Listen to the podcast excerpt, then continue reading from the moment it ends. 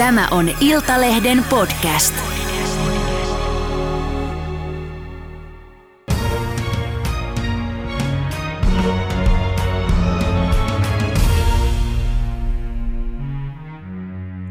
Tervetuloa muusikko Herra Ylppö eli Frank Mäntymäki. Kiitos, kiitos. Kiitos, kiitos. Herra Ylppö ja Exo on julkaissut nytten Lovi-albumillisen uutta musaa. Biisi kertoo aika lailla erosta ja ero eri vaiheista. Millainen terapiasessio sulle toi levyn tekeminen oli? Sä itse erosit vuonna 2018. No oli se semmoinen, että olisi varmaan henki lähtenyt, jos ei tota levyä oltaisi tehty. Olisi henki lähtenyt? No en mä tiedä, siis tuntui siltä, että niinku tää on ihan hirveetä. Niin. Mutta tota, sitten kun alkoi tekemään tätä levyä, niin se oli sellainen kiinnekohta aina, kun me tehtiin aina joka keskiviikko. Oli sellainen tuottaja Joel Attila kävi samaa prosessia läpi samaan aikaan, niin meillä oli aina sellainen, niin kuin, että, että vaikka tässä olisi kuin hirveetä, niin keskiviikkona nähdään ja rokataan. Mm. Niin, sun vaimo jätti yksin avioerohakemukseen vappuaattona 2018. Taisi olla joo. Miksi se ero oli sitten sulle niin kova paikka, niin kuin itsekin tuossa alussa sanoit, että olisit ehkä kuollut, jos et olisi tätä levyä päässyt tekemään? No se on semmoinen identiteettikysymys jotenkin, että sitä on niin identifioitunut jostain niin rockmuusikosta, jostain rokkitähti sekoilijasta yhtäkkiä perheen isäksi ja vihdoin löytänyt kodin. Mä en ole mikään sen koti-ihminen ollut koskaan, sitten mä olin jotenkin löytänyt sen. Ja sitten sitä ei yhtäkkiä olekaan, pitää niin aloittaa alusta, josta tuntuu niin helvetin tylsältä olla joku niin 45-vuotias sinkkumies. Vaikka nyt sitten löytyy ehkä hyviäkin puolia mut, nykyään, mutta, niin. tuota, että, mutta silloin se tuntui siltä, että ei helvetti, että me jaksa tällaista kuin alustaa nyt kaikkea. Se on hirveä shokki yhtäkkiä kodin tyhjät seinät, ei ole lasten ääniä. Tätäkö tämä nyt on? Joo, se on helvetimoinen shokki sille, varsinkin tulee sitä keikalta kotiin. Niin. Kyllä yksinäisyydestä pystyy nauttimaan totta kai, ja mä oon aina ollut sellainen vähän erakkoluonne, että mä kyllä pystyn nauttimaan yksinäisyydestä myös. Mutta sitten kun se ei ole se omasta tahdosta lähtenyt yksinäisyys, niin, niin tavallaan just se, kun tulee himaa jostain keikalta ja ne skidit ei ole siinä vastassa tai jotain, niin kyllä se on aika vittumaista välillä. Ihan oikeasti, siis se otti sua, sulle niin koville, koville tuo ero, että sä, sä päädyit ihan siis psykiatriseen sairaalaan suljetulle osastolle. Niin millaista siellä oli? No siellä aika ankeeta, mutta tota, ei, ei mä ole sitä peitellyt mitenkään. Musta se on niin tärkeä juttu, että tuollaiseen pääsee. Sitä mm. vartenhan on olemassa, että kun jätkää ja paskana, niin pitää niin kuin löytää apu jostain. Ja mä sain sen avun vielä niin tosi helposti. Joo. Et kun paljon puhuttu siitä, että niinku ei tuollaiseen apuun tai ei tuollaiseen niinku systeemissä pääse. Ei pääse, niin. Kyllä mä pääsin niinku heti. Että tota, siellä nyt niinku tuollaiset perusasiat meni meni heti kondikseen. Että Eli mitä se tarkoittaa? No jätkä sai safkaa Joo. syötyä eka kertaa ja vähän rauhoittavaa lääkettä ja Ei. sain nukuttua. Ja, Joo. Niin siellä niin ei aivot toimi silleen kuin jossain shokkitilas pari kuukautta, mitä mulla meni kuukaudessa varmaan tippu kahdeksan kiloa paino, niin, niin, tota, niin, niin, niin, niin pysty mitään ajattelemaan, mitään järkevää. Ja sitten levy tuli vielä samaan aikaan, Maikarman levy, silloin, että mulla oli jotain haastiksia, suoria lähetyksiä. Niin se niin tuntui, että flippaa ja totaalisesti. Joo. Siitä tuli apu helvetissä, että pääsi vähän leppäilemään. Mutta eikö se ole aito taiteilija vasta sitten, kun se Hynysellä mä oon siitä vittuilua, että, niinku, että sä vielä aito taiteilija, että sä et ole käynyt vielä lataamossa. Niin. Hei, meillä on tapana sensuroittamassa aina tehdä jotain. Ja kun me ei voida kuunnella sun biisejä, onneksi mm. olkoon, niin kun uudestaan, se, sulla on hienoja biisejä, niin saat lukea pätkän, nämä on sun omia sanoja. Tässä on tota, niin, yksi pätkä parisängyn lakanoista. Eli tämä on siis kertosäkeestä. Vaikka meistä jää vain parisängyn lakanat ja totta kai kauniit ipanat, niin ethän lähde pois ihan kokonaan. No niin. Se on hieno riimi. Miten kävi? Oletteko te minkälainen? Joo, ollaan meidän välissä. Toi oli tavallaan tuossa biisissä niin kuin ideana se, että mitä joku, mehän tuolla voitettiin tuolla biisillä Ylen se joku sellainen raati. Ja siellä mun mielestä toimittaja sanoi helvetin hyvin, että, että ero biisejä on maailma täynnä, mutta hän ei ole kuullut yhtään sellaista, jonka pointti olisi se, että pidä välit siihen entiseen maailmaan kondiksessa. Nimenomaan. Että älä katko kaikkea, kaikkea vaikka sekin on niin vaikeat välillä, niin, tota, niin nyt kun, kun on skidejä ja kaikki tolleen, niin se aika typerää niin kuin ihan täysin katkoa kaikki välit. Ja, Kyllä. Niin, niin toi oli se viesti, mikä tuossa on. Hmm. Niin, teillä on kaksi äh, lasta, tyttö ja poika, 2011 ja 2013 syntyneet. No hyvä, sä muistat niitä vuosia, Niin. mutta en mä itse muista noita Sensuroittavat tällaisia lähteet kertovat. joo. Mutta tota, onko välit myös lapsiin hyvät? On totta kai aivan mahtavaa. Nehän on niin elämän tärkein asia sille siis. Erohan laittoi niin kuin, asiat silleen, niin kuin, että siinä on se hyvä puoli, että kaikki tuommoiset niin prioriteetit, noihän menee kohilleen. Niin. Sille että tietää, niin kuin, että mulla on kaksi tehtävää tässä maailmassa tällä hetkellä. Ja ykkönen on pitää lapsit, lapsista hyvää huolta ja kakkonen on tehdä taiteeni mahdollisimman hyvin. Niin. Hei, jatketaan samasta biisistä. Tuossa. Tästä tuli tällainen runon lausunta tilaisuus. Joo, eikö tämä hieno? Muistan kun sanoit, pyydä anteeksi. Muistan kun sanoit, älä ajattele aina itteesi. Ajattelit? Joo, kyllä mä varmaan on ollut aika itsekeskeinen jätkä ja tota, tällaisessa ammatissa, niin en mä tiedä, onko kukaan ihminen ryhtynyt rockmuusikoksi nousta tuonne niin lavalle. Jos ei ole jotain tiettyä itsekeskeisyyttä, mutta mut, mut siinä on tosi paljon tasoja, että milloin sä oot se itsekeskeinen ja milloin se pitää oikeasti katsoa niin kuin eteenpäin. Tässä on pointtina se, että on niin kuin itse reflektiota eikä, ja sellaista, niin kuin, eikä mitään niin kuin sellaisia, että haetaan jotain defenssejä ja, Nimenomaan. ja aletaan niin kuin syyttelee toisia jossain erossa, kun se olisi helvetin kiusallista. Nimenomaan. Hei, otetaan vielä viimeinen. No, otetaan, otetaan. Muistan kun sanoit, onko sun pakko laulaa ja mietitkö sä Paulaa? En kommentoi. Et kommentoi. Eikö täällä ole aika hyvä? No joo, kyllä se niinkö. Miksi et kommentoi? Tämä sensuroimaton, tässä voi kommentoida. No joo, on näitä Pauloja niin kuin maailma täynnä. Niin.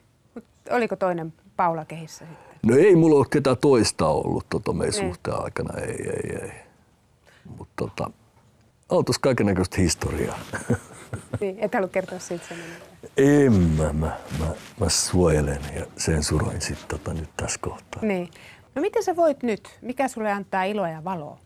No kyllä tämä musa ja antaa tietenkin valoa tämä kaikki juttu, että kun tämä on mennyt hienosti nyt. Ja mulla on 2001 ja 2000, 2000 mikä 2021 asti keikkoja, Niin. keikkoja sovittu. Ja, ja mikä on aika mieletöntä. Ja Kyllä. Sitten tietysti skidit ja taiteen tekeminen ja skidit ja, Niin. ja se, että alkaa vähitellen nauttia vapaudesta. Ja pää alkaa olla siellä vedenpinnan yläpuolella. alkaa olla, joo, joo, joo.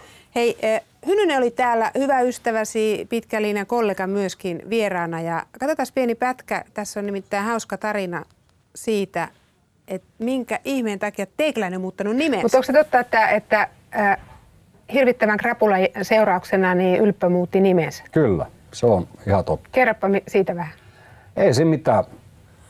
Isän keikan jälkeen himaa kaikessa rauhassa ylppö ei lähtenyt.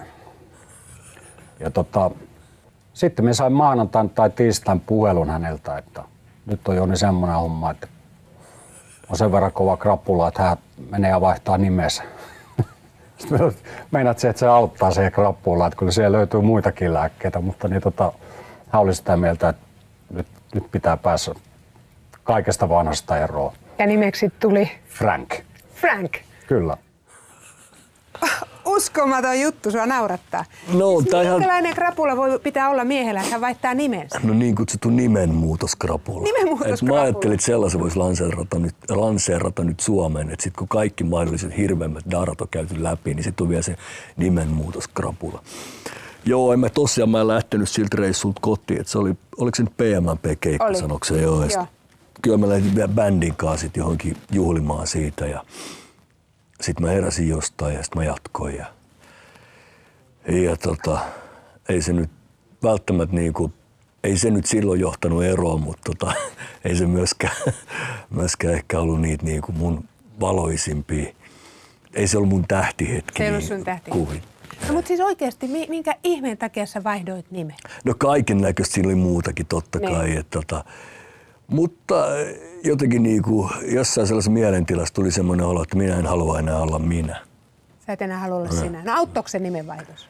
No siitä tuli ainakin helvetin hyvä läppä, että tuossa tota, on nyt, onko meitä kaksi vai kolme, jotka on myös tehnyt saman. ja myös vaihtanut Frankiksi nimen. Ketä ne muut Frankit on sitten? No se on Teppo Vapaus, eli Teppo Frank, Frank Leppänenhän se nykyään on Yle Xn toimittaja. Okay.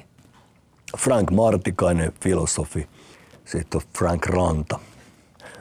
Täällä on kohta oma Frank koulu. Oo, no pitää niitä olla niinku. On Joo. siinä niinku, tietysti Kaurismäen Akille, että tuollainen niinku pieni kunniaosoitus siinä ohessa. Kyllä, kyllä. Ei sä sanot, että sä et enää halunnut olla sinä. Jossakin haastattelussa sä oot sanonut, että, että sä oot ymmärtänyt, että sulla on Aspergerin oireyhtymä. Mi- mikä juttu se on? Niin, no mulla tehtiin sellaiset testit, että en mä nyt tiedä, onko se nyt, mutta aika hyvältä ne näytti ne testit.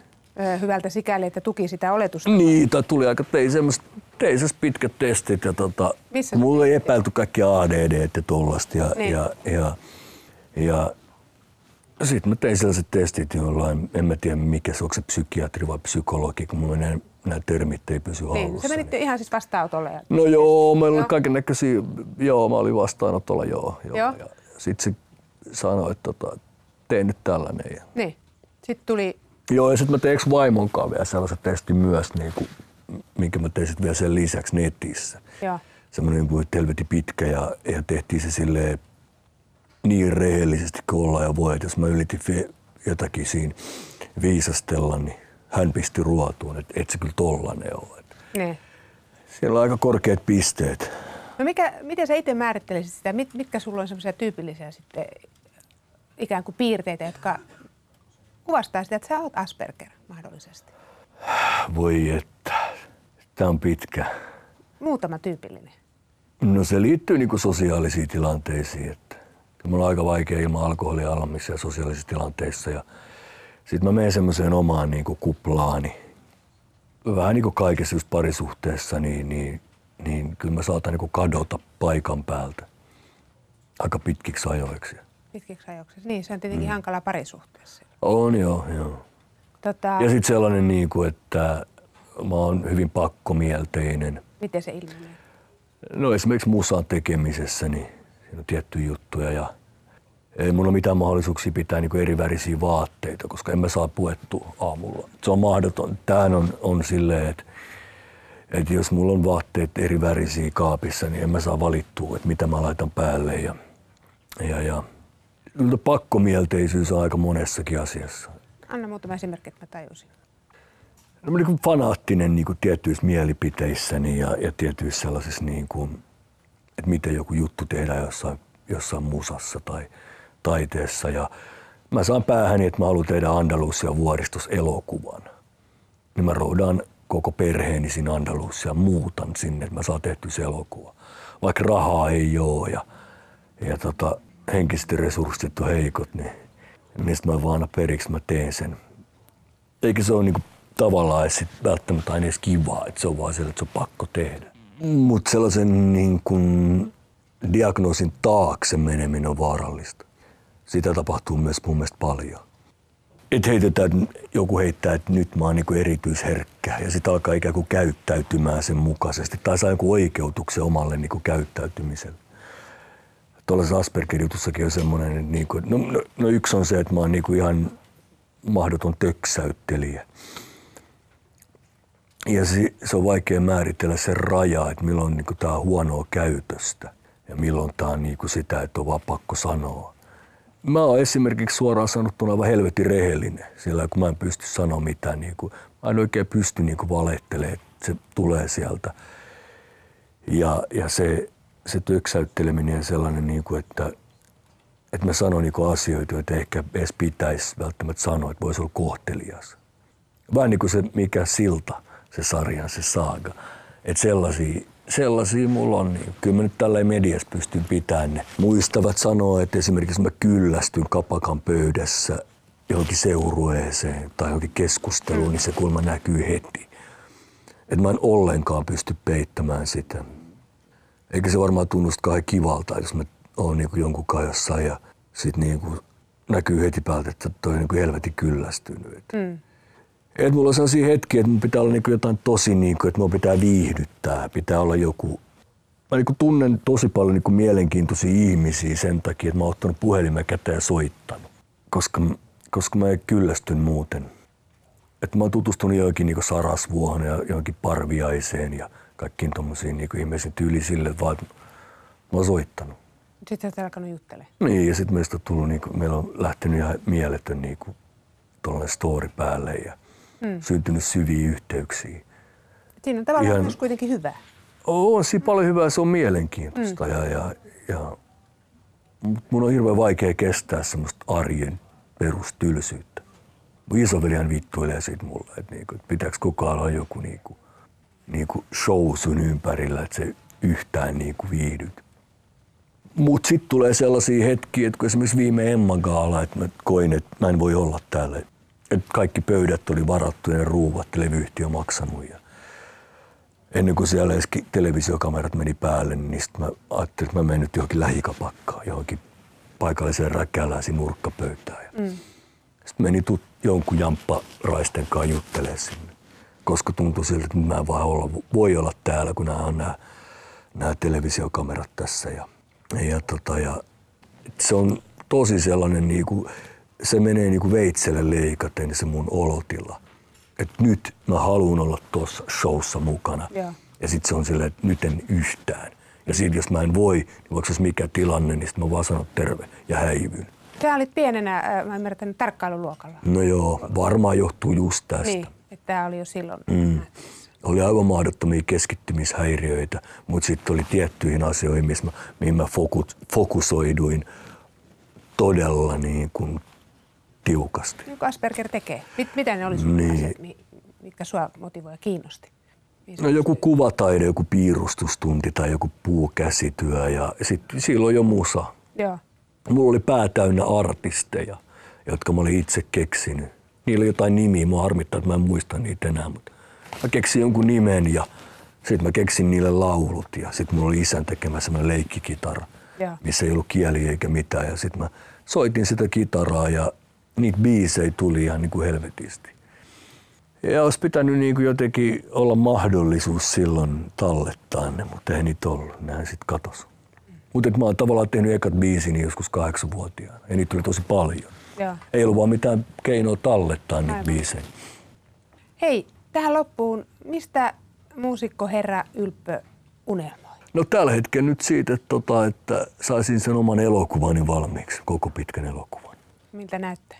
No hyvältä se on kuvattu kokonaan, mutta nyt pitäisi lähteä hakemaan rahoitusta sitten jälkityöstöön, äänityöstöön. Niin. Mistä se leffa kertoo? Absurdi tieteiskomedia erosta. Onko näin? Joo. Eroteema jatkuu. Joo. Ehkä tämä on just sitä pakkomielteisyyttä. Että kun on se yksi teema, niin sitten tehdään kaikki siitä. Kaikki puolet. Niin. Hei, suurkiitos tästä Suurkiitos, kiitos, kiitos. ja kaikkea hyvää. Kiitos samoin. Kiitos.